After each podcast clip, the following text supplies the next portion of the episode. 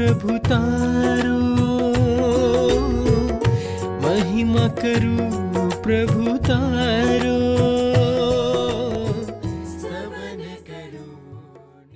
પ્રિય મિત્રો આપણા ગૌરવશાળી પ્રભુ ઈસુ ખ્રિસ્તના નામમાં તમ બધાને પ્રેમભર્યા નમસ્કાર. આ સ્તવન બાઇબલ અભ્યાસ કાર્યક્રમમાં આપનું સ્વાગત છે. તેમાં આપણે માર્ક અનુસાર શુભ સંદેશ એટલે નવા કરારના બીજા પુસ્તકનો બાઇબલમાંથી અભ્યાસ કરી રહ્યા છીએ. મને આશા છે કે તમે આ અભ્યાસ માટે ફરીથી તૈયાર હશો. હવે આજે આપણે માર્કના તેરમાં અધ્યાય વિશે જોઈશું. અહીં શિષ્યો તરફથી ત્રણ પ્રશ્નો આવે છે. પ્રથમ, આ બધું ક્યારે થશે? બીજું, તે ક્યારે પૂર્ણ થશે? અને ત્રીજું, તે સમયની નિશાની શું હશે? ઈસુ કહે છે કે જુઠ્ઠા ખ્રિસ્ત અને યુદ્ધ એક નિશાની હશે. આજે દુનિયામાં ઘણા એવા લોકો છે જેઓ પોતાને ખ્રિસ્ત તરીકે જાહેર કરે છે. આ નિશાની દર્શાવે છે કે ઘણા લોકો દાવો કરશે કે તેમના દ્વારા મુક્તિ આવી શકે છે. આ મંદિર માટે ઈસુ કહે છે કે તમે તેને તોડી નાખો અને હું તેને ત્રણ દિવસમાં ફરીથી ઊભું કરીશ. ઈસુનું શરીર એ મંદિરનું પ્રતિનિધિત્વ કરે છે. જેની આપણે સેવા કરીએ છીએ. આજે પણ તે મંદિર તૂટી ગયું છે અને તેની જગ્યાએ નથી. પરંતુ ઈસુએ એક નવું શરીર તૈયાર કર્યું છે, જે તેની મંડળી છે. મંડળી એ વિશ્વાસીઓનું બનેલું ખ્રિસ્તનું શરીર છે. તેમની ભવિષ્યવાણીમાં ઈસુએ જુઠ્ઠા પ્રબોધકો અને જુઠ્ઠા ખ્રિસ્તની પ્રથમ નિશાની આપી. તેનું કારણ એ છે કે આપણું કેન્દ્ર ખ્રિસ્ત નથી. શુભ સંદેશનો હેતુ વિશ્વને ખ્રિસ્ત પાસે લાવવાનો છે. મિત્રો, આપણે બધાએ આ બાબતે સાવચેત રહેવાની જરૂર છે. ઈસુએ કહ્યું કે, તમે તેઓને તેમના ફળોથી ઓળખશો.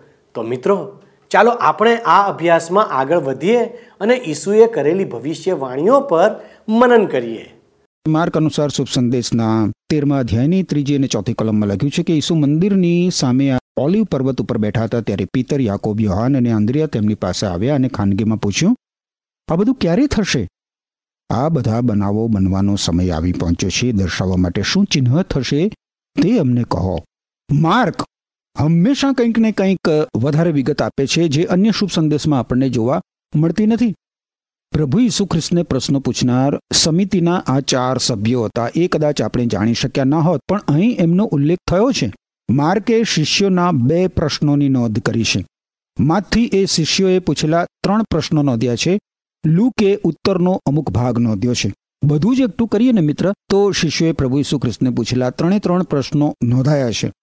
પહેલો પ્રશ્ન એ છે કે અમને કહો કે આ બધું ક્યારે થશે? એક પણ પથ્થર એની જગ્યાએ રહેવા દેવાશે નહીં. એ હકીકતને અનુલક્ષીને આ પ્રશ્ન પૂછાયો હતો. બીજો પ્રશ્ન, તમારા આગમનની નિશાની શી હશે?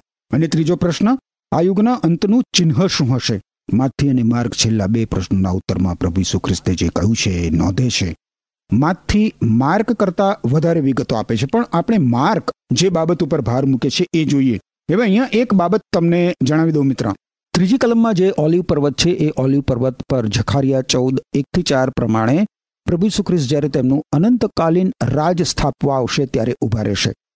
હવે પાંચમી અને છઠ્ઠી કલમ તમે જુઓ તો લખ્યું છે, ઈસુએ તેમને કહ્યું, સાવધ રહો. કોઈ તમને છેતરી ન જાય. હું તે જ છું એમ કહેતા ઘણા મારી નામે આવશે અને ઘણાને છેતરી જશે. પ્રભુ સુખ્રિસ્ત અહીંયા જે ચેતવણી આપે છે, એ સતત મળતી ચેતવણી છે. નામધારી ખ્રિસ્ત સામેની ચેતવણી. કેટલાક લોકોને એવું લાગે કે આજે તો એવો કોઈ ખતરો નથી. હું માનું છું મિત્ર કે આજે પણ એ પ્રવર્તમાન છે. આજની તારીખમાં અવારનવાર ચારેકોર એવું શીખવવામાં આવે છે કે ઈસુ જેવું તો બીજા પણ કરી શકે છે. કોઈક એવું કહે છે કે ઈસુ ખ્રિસ્ત કરતાં પણ વધારે લોકપ્રિય માણસો દુનિયામાં છે. એવા લોકો આપણા જમાના માટે ઈસુ ખ્રિસ્ત કરતાં કંઈક વિશેષ કરી શકે. આવા આવા ખ્રિસ્ત વિરોધી આજે જગતમાં અનેક છે મિત્ર. આપણા પ્રભુ ઈસુ ખ્રિસ્તે એ અંગે આપણને ચેતવણી આપીને ઉત્તમો ઉત્તમ કાર્ય કર્યું છે.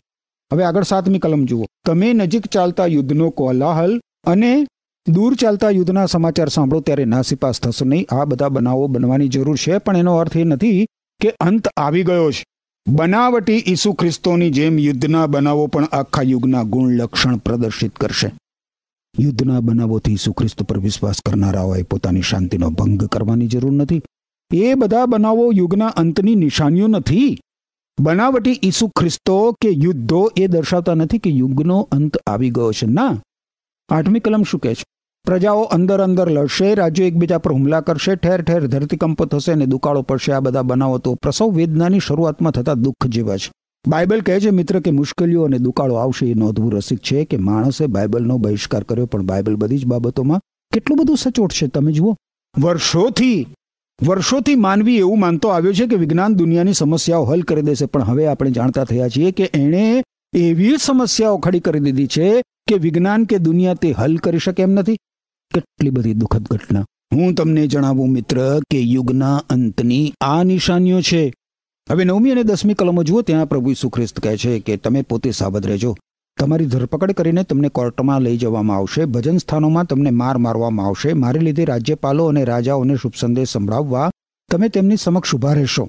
શુભ સંદેશનો પ્રચાર પ્રથમ બધી પ્રજાઓમાં થવો જ જોઈએ. હું માનતો નથી કે પ્રભુ ઈસુ ખ્રિસ્ત અહીંયા તેમના વર્તમાન અનુયાયીઓની વાત કરે છે. ના. શુભ સંદેશ એટલે ઈશ્વરના રાજનો શુભ સંદેશ.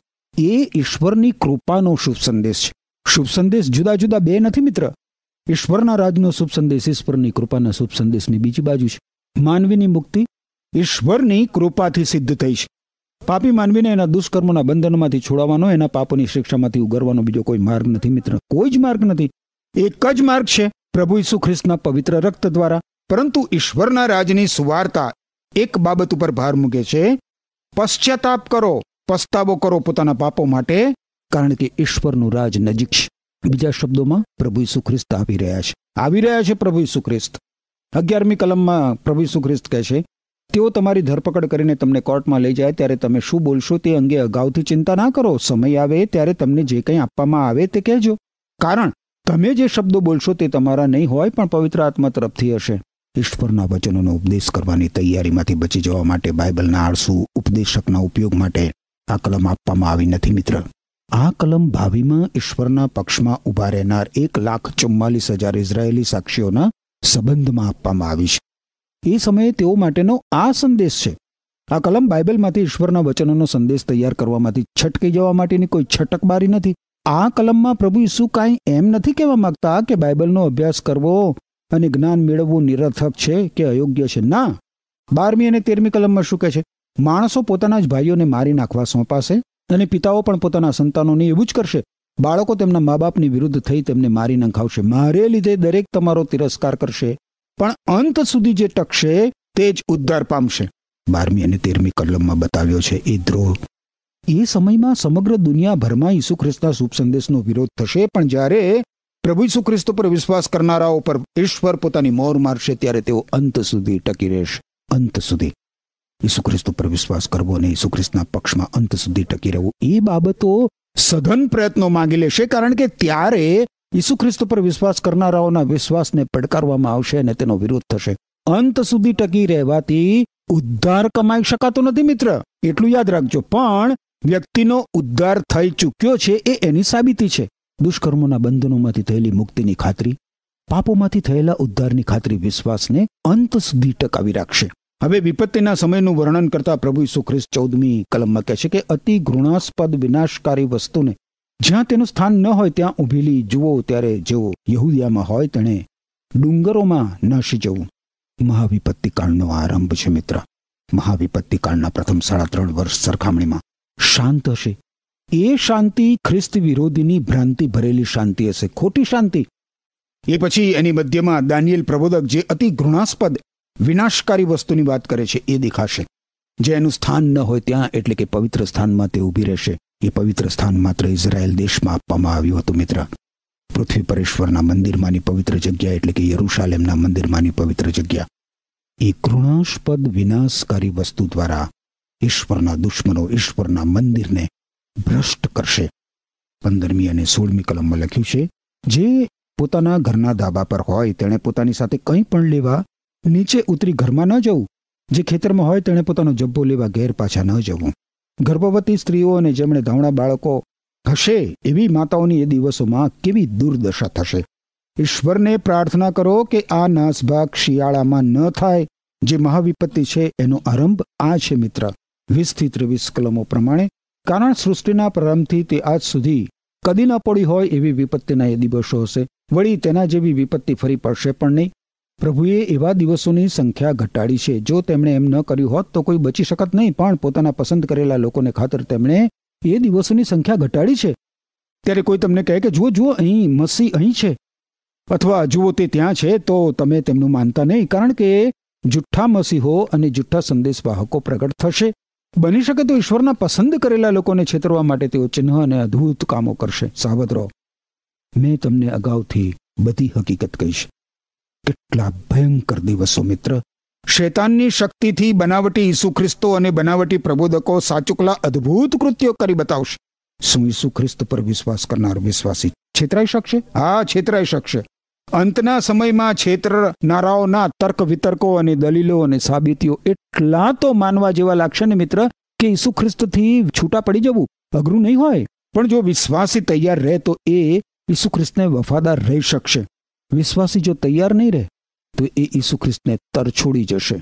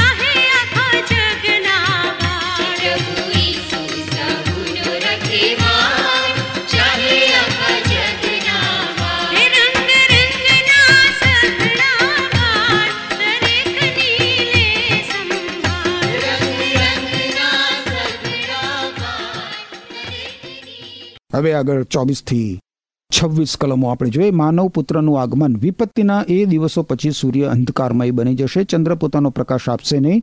આકાશમાંથી તારાઓ ખરશે અને આકાશના નક્ષત્રો તેમના માર્ગમાંથી હટાવાશે. પછી માનવ પુત્ર મોટા પરાક્રમ અને મહિમા સહિત વાદળામાં આવતા દેખાશે. પ્રભુ ઈસુખ્રિસ્તના પુનરાગમન અગાઉ વિશ્વ અંધકારમય થઈ જશે, મિત્ર. યોએલ પ્રબોધકના પુસ્તકના બીજા અધ્યાયની અઠ્યાવીસથી બત્રીસ કલમમાં કરવામાં આવેલી ભવિષ્યવાણી ત્યારે પૂરી થશે. હવે આ કલમોમાં પ્રભુ ઈસુ કૃષ્ણના પુનરાગમન માટે જે વાદળાઓની વાત થઈ છે, એ વરસાદી વાદળા નથી મિત્ર? આપણને ચોમાસામાં આકાશમાં જે વાદળો દેખાય છે, એ આ વાદળો નથી. આ વાદળો તો મહિમાના વાદળો છે. ઈશ્વરની હાજરીના ગૌરવથી ભરપૂર એવા વાદળો. હું માનું છું કે સ્વર્ગમાં પ્રભુ ઈસુ ખ્રિસ્તના ગૌરવની એ નિશાની છે. આગળ સત્યાવીસમી કલમમાં લખ્યું છે તે દૂતોને પૃથ્વીની ચારે બાજુએ મોકલી દેશે અને ક્ષિતિજના એક છેડાથી બીજા છેડા સુધી ઈશ્વરના પસંદ કરેલા લોકોને તેઓ એકઠા કરશે. આ ઈસુ ખ્રિસ્ત મંડળીને આકાશમાં પોતાની પાસે ખેંચી લેશે. એ ઘટના નથી મિત્ર. ઈસુ ખ્રિસ્ત પર વિશ્વાસ કરનારાઓને એકત્રિત કરવા પ્રભુ ઈસુ ખ્રિસ્ત દેવદૂતોને મોકલતા નથી. ઈસુ ખ્રિસ્ત પર વિશ્વાસ કરનારાઓ તો અવકાશમાં પ્રભુ ઈસુ ખ્રિસ્તને મળવા ઊંચકાઈ જવાના છે. થેસલોનિકાને લખેલો પહેલો પત્ર ચોથો અધ્યાય તેરથી અઢાર કલમો પ્રમાણે.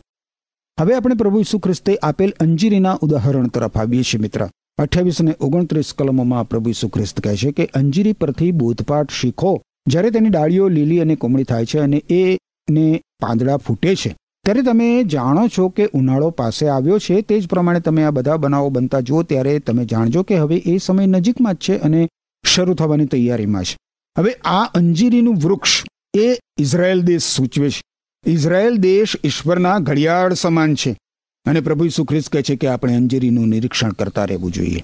ઇઝરાયલ દેશનું ઈશ્વરનું ઘડિયાળ રશિયા કે થાઇલેન્ડ કે ઉરુગ્વે કે બીજો કોઈ દેશ નહીં, પણ ઇઝરાયલ દેશ છે મિત્ર. તેત્રીસમી કલમમાં પ્રભુ ઈસુ ખ્રિસ્ત આગળ કહે છે કે હું તમને સાચે જ કહું છું. વર્તમાન પેઢી જતી રહે તે પહેલા આ બધા બનાવો બનશે. હવે વર્તમાન પેઢી એ ઇઝરાયલ જનજાતિ દર્શાવે છે. પ્રભુ ઈસુ ખ્રિસ્ત કલમમાં જુદી જુદી ઘટનાઓની ઝડપ ઉપર ભાર મૂકે છે. આ બધા બનાવો બહુ જ ઝડપથી બનશે. હવે ઈસુ ખ્રિસ્ત એકત્રીસમી કલમમાં જે વિધાન કરે છે, બહુ જ મહત્વનું વિધાન છે મિત્ર, અને એ બરાબર સમજી લેવું પણ એટલું જ જરૂરી છે. ઈસુ ખ્રિસ્તના સમયમાં દુનિયા નક્કર આધાર રાખી શકાય એવી અને કાયમી લાગતી હતી. આજના જમાનામાં તો દુનિયાની અણુશક્તિથી ગમે ત્યારે દુનિયાનો નાશ થવાની માનવીને બીક લાગે છે. ગમે તેમ. પણ પ્રભુ ઈસુ ખ્રિસ્ત કહે છે કે આકાશ અને પૃથ્વી બંને જતા રહે તો પણ એમના વચનોમાંનું સત્ય નષ્ટ થશે નહીં. કે એમાં કશો? ફેરફાર થશે નહીં. આ દર્શાવે છે મિત્ર કે આપણી હચમચતી અસ્થિર દુનિયામાં ઈશ્વર અને ઈશ્વરના વચનો જ માત્ર માનવીને નક્કર પાયો આપે છે, સ્થિરતા આપે છે. એ કેટલી બધી દુઃખદ બાબત છે મિત્ર કે માનવી માત્ર આ ક્ષણભંગુર દુનિયાની વાતો શીખવામાં પોતાનો સમય વેડફવાની ટૂંકી દ્રષ્ટિ ધરાવે છે. આ દુનિયાના સુખ સાધનો એકત્રિત કરવામાં એ પોતાનું જીવન વેડફી નાખે છે. બીજી બાજુ માનવી બાઇબલમાંના ઈશ્વરના પવિત્ર વચનો તરફ દુર્લક્ષ સેવે છે અને અનંતકાલીન સત્યની અવગણના કરે છે. તમે જુઓ તો બત્રીસમી કલમમાં લખ્યું છે, પ્રભુ ઈસુ કહે છે, છતાં એ દિવસ કે સમય ક્યારે આવશે એ કોઈ જાણતું નથી. આકાશમાંના દૂતો પણ નહીં કે ઈશ્વર પુત્ર પણ નહીં, માત્ર ઈશ્વર પિતા જ જાણે છે. હવે આ કલમમાં પ્રભુ ઈસુ જ્યારે એમ કહે છે કે અંત સમય ક્યારે આવશે એ હકીકત એ પોતે પણ જાણતા નથી ત્યારે ઈસુ ખ્રિસ્તના એ વિધાનમાં ઈસુ ખ્રિસ્તનું મનુષ્યત્વ સાબિત થાય છે, મિત્ર. અલબત્ત ઈશ્વર પિતા એ સમય જાણે છે અને ઈસુ ખ્રિસ્ત અને ઈશ્વર પિતા એક છે, પણ ઈસુ ખ્રિસ્ત જ્યારે માનવી બન્યા, ત્યારે ઈસુ ખ્રિસ્તે પોતાના દેવત્વના બધા જ હક્કો જતા કર્યા હતા. એટલે બત્રીસમી કલમમાં ઈસુ ખ્રિસ્તના જ્ઞાનની ઉણપ ઉપર ભાર મૂકવામાં નથી આવ્યો, પણ એ હકીકત ઉપર ભાર મૂકવામાં આવ્યો છે કે અંત ક્યારે આવશે એ કોઈ જ જાણતું નથી. ઈશ્વર પિતા સિવાય કોઈ જ નહીં. એ રહસ્ય તો ઈશ્વર પિતાનું છે અને ઈશ્વર પિતા એમની ઈચ્છા પ્રમાણે એ પ્રગટ કરશે. પ્રભુ ઈસુ પુનરાગમનની ઘડી વિજ્ઞાન કે ધર્મશાસ્ત્ર દ્વારા કોઈ જ નક્કી કરી શકે નહીં. કોઈ એની આગાહી કરી શકે નહીં. કોઈ એની ગણતરી કરી શકે નહીં. ઈસુ ખ્રિસ્તા બત્રીસમી કલમ દ્વારા આપણને એ શીખવવા માંગે છે કે ઈસુ ખ્રિસ્તના પુનરાગમન માટે ગણતરીઓ કરવાની જરૂર નથી, બલકે આપણે તૈયારી કરવાની જરૂર છે. આગળ તેત્રીસ અને ચોત્રીસ કલમોમાં પ્રભુ ઈસુ ખ્રિસ્ત કહે છે કે સાવધ અને જાગતા રહેજો. કારણ એ સમય ક્યારે આવશે તે તમે જાણતા નથી. એ તો આવું છે. એક માણસ પોતાના ઘેરથી મુસાફરીએ જાય ત્યારે નોકરોને વહીવટ સોંપી જાય છે. દરેકને પોતપોતાનું કામ બતાવીને જાય છે અને ચોકીદારને જાગતો રહેવાનું કહીને જાય છે. આગાહી કરવામાં આવેલા ભવિષ્ય માટે ઈશ્વરના લોકનું વલણ દરેક યુગમાં જાગતા રહેવાનું અને પ્રાર્થના કરતા રહેવાનું હોવું જોઈએ મિત્ર. લગ્નની તૈયારીમાં, બાળકના જન્મ માટે કારકિર્દીમાં પરિવર્તન લાવતી વખતે ઘર માટે મકાન ખરીદવાની બાબતમાં કે કોઈ પદવી મેળવવાની બાબતમાં યોજના કરતા પાછળ આપણે મહિનાઓના મહિનાઓ નથી વિતાવવા પડતા. પણ શું આપણે પ્રભુ ઈસુ ખ્રિસ્તના પુનરાગમન માટે તૈયાર કરવા એટલો ભાર મૂકીએ છીએ ખરા? આપણા જીવનમાં તો એ સૌથી વધારેમાં વધારે અગત્યની ઘટના બનનાર છે મિત્ર. એના પરિણામો તો અનંતકાળ સુધી ચાલુ રહેવાના છે. ઈસુ ખ્રિસ્તના પુનરાગમન માટે તૈયાર રહેવાનું આપણે મુલતવી રાખી શકીએ એમ નથી મિત્ર, કારણ કે પ્રભુ ઈસુ ખ્રિસ્ત કઈ ઘડીએ આવશે એ આપણે જાણતા નથી. ઈસુ ખ્રિસ્તના પુનરાગમનની તૈયારી બાઇબલમાં ઈશ્વરના પવિત્ર વચનોના દૈનિક અભ્યાસ દ્વારા. અને એમાં મળતી સૂચનાઓ અનુસાર દરરોજ જીવન ઘડતર કરીને જીવવા દ્વારા કરી શકાય મિત્ર. એમ કરવાથી જ, માત્ર એમ કરવાથી જ મિત્ર, માણસ ઈસુ ખ્રિસ્તના પુનરાગમન માટે તૈયાર રહી શકે. હવે તેરમા અધ્યાયમાં છેલ્લે પ્રભુ ઈસુ ખ્રિસ્ત તમે જુઓ તો પાંત્રીસ અને છત્રીસ કલમોમાં કહે છે, શું કહે છે? તેથી તમે જાગતા રહેજો, કારણ ઘરનો માલિક ક્યારે આવશે તેની તમને ખબર નથી. સાંજે આવે કે મધરાતે આવે? કુકડો બોલતા આવે કે સવારે આવે? જો તે અચાનક આવે, તો તમે ઊંઘતા ઝડપાઈ જવા ન જોઈએ. હું તમને જે કહું છું તે બધાને કહું છું. જાગતા રહેજો. પ્રભુ ઈસુ ખ્રિસ્તે આપેલા ઉદાહરણ સાથે માર્ગ ઓલિવ પર્વત ઉપર આપેલા પ્રભુ ઈસુ ખ્રિસ્તના ઉપદેશનું વર્ણન સમાપ્ત કરે છે મિત્ર. પ્રભુ ઈસુ ખ્રિસ્તે આ ઉદાહરણનો ઉપયોગ એમના પુનરાગમનને સમજણ આપવાના પોતાને લાગુ પાડ્યું હતું. ઈસુ ખ્રિસ્ત એમના પુનરાગમન સમયે ઈશ્વરના લોક પાસે એમના જીવનનો અહેવાલ માગશે. એ અહેવાલ આપવાની જવાબદારી ઈસુ ખ્રિસ્ત પર વિશ્વાસ કરનારાઓએ સમજી લેવાની જરૂર છે, જાગતા રહેવાની અને પ્રાર્થના કરવાની સાથે સાથે ઈસુ ખ્રિસ્તના પુનરાગમનની રાહ જોનારાએ કાર્ય પણ કરવાનું છે, મિત્ર. જાગતા રહેવાની બાબતમાં કોઈ ચિંતા રાખીને જાગતો રહે તો એ કોઈ બીક રાખીને જાગતો રહે, પરંતુ ઈશ્વરના લોક ઈસુ ખ્રિસ્તના મહિમાવંત પુનરાગમનની વાટ જોતા ધન્ય આશા સહિત આનંદભેર જાગતા રહે છે. ચિંતા કે બીક રાખીને નહીં માર્ક અનુસારનો જે શુભ સંદેશ છે એ નો આખો તેરમો અધ્યાય આપણને જણાવે છે કે પ્રભુ સુખ્રિસ્તના પુનરાગમનની રાહ જોતા જોતા કઈ રીતે આપણે જીવન જીવવું જોઈએ? પહેલી બાબત એ છે કે ભવિષ્યમાં શું બનશે એ વિશે લોકોના મૂંઝવણ ભર્યા દાવાઓથી કે કાલ્પનિક અર્થઘટનોથી આપણે ગેરમાર્ગે દોરાઈ જવાની જરૂર નથી મિત્ર. બીજી બાબત એ છે કે લોકો આપણને જે કાંઈ કહે, જે કાંઈ કરે તેથી ગભરાઈ જઈને લોકોને પ્રભુ ઈસુ ખ્રિસ્ત વિશે કહેતા આપણે અચકાવવું ના જોઈએ. ત્રીજી બાબત એ છે મિત્ર કે સતાવણીઓમાં આપણે આપણા વિશ્વાસમાં અડગ રહેવું જોઈએ. એનાથી ગભરાઈ જઈને આપણે આપણા વિશ્વાસને નબળો પડવા દેવો જોઈએ નહીં. આપણે નૈતિક રીતે સચેત રહેવું જોઈએ અને ઈશ્વરના વચનોમાં જેવું જીવન જીવવાની આજ્ઞાઓ આપવામાં આવી છે, એને અનુરૂપ જીવન જીવવું જોઈએ. હું આશા રાખું છું મિત્ર કે માર્ગ અનુસાર શુભ સંદેશના તેરમા અધ્યાયના અભ્યાસ દ્વારા તમે પણ હવે જાગૃત બન્યા છો. પોતાના જીવન વિશે, ઈશ્વર સાથેના તમારા સંબંધ વિશે અને પ્રભુ ઈસુ ખ્રિસ્તના પુનરાગમન સંબંધી જાગૃત રહેવામાં ઈશ્વર તમારી સહાય કરો. આમેન. વહાલા દર્શકો, આજનો અભ્યાસ આપણને ચેતવણી આપે છે કે ઈસુ ફરીથી આવી રહ્યા છે. તેમણે કહ્યું છે કે લોકો માણસના પુત્રને વાદળ પર આવતા જોશે. મિત્રો, ઈસુનું આગમન એ વિશ્વમાં બનનાર સૌથી મહત્વપૂર્ણ અને અલૌકિક ઘટના છે. મિત્રો, મારા મતે વિશ્વાસીઓ માટે સૌથી રોમાંચક અને ભાવાત્મક ઘટના એ હશે જ્યારે તેઓ વાદળોમાં તેમના મસીહાને મળશે. આ આપણા વિશ્વાસુ જીવન માટેનો પુરસ્કાર છે, જે બધા વિશ્વાસીઓને પ્રાપ્ત થશે. આપણે ઈસુને રૂબરૂ જોઈશું, તેમની સાથે રહીશું અને તેમની સાથે વાતો કરીશું. ઈસુ આ અધ્યાયના અંતે કહે છે કે જાગતા રહો અને પ્રાર્થના કરો. એક વિશ્વાસી તરીકે આપણે સાવધ રહેવાની જરૂર છે. આપણે આપણી આધ્યાત્મિક સ્થિતિ વિશે જાગૃત રહેવાની જરૂર છે. આપણું જીવન કેવું હોવું જોઈએ તે વિશે ઈશ્વરના વચનો આપણને બધું જ શીખવે છે. આપણે આપણા પોતાના જીવન માટે જવાબદાર બનવું જોઈએ.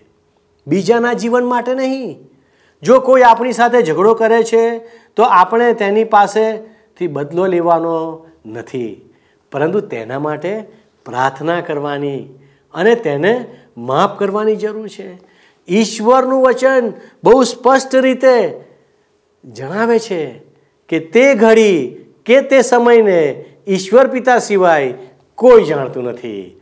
પરંતુ પ્રભુ ઈસુએ અંજીરના ઝાડનું ઉદાહરણ આપ્યું છે. જે આપણને જણાવે છે કે આપણે ઈશ્વરના વચન આધારે અનુમાન લગાવી શકીએ છીએ કે અંત નજીક છે. દસ કુમારિકાઓ તેમના વરને મળવા માગતી હતી, પરંતુ તેમાંથી માત્ર પાંચ તેમના વરને મળી શકી. આજે લાખો વિશ્વાસીઓ તેમના તારણહારને મળવા માગે છે, પરંતુ ઈશ્વર જ જાણે છે કે તેઓ કેટલા તૈયાર છે. આવો આપણે આપણી જાતને તપાસીએ અને ઈશ્વરને આત્મસમર્પણ કરીએ અને તેમના માર્ગમાં ચાલવા અને આજ્ઞાંકિત જીવન જીવવા માટે આપણને સામર્થ્ય આપવા માટે પ્રાર્થના કરીએ. ઈશ્વર આપને આશીષ આપો. આમેન. શું તમને આ કાર્યક્રમ ગમ્યો? અત્યારે જ અમને મિસ કોલ કરો.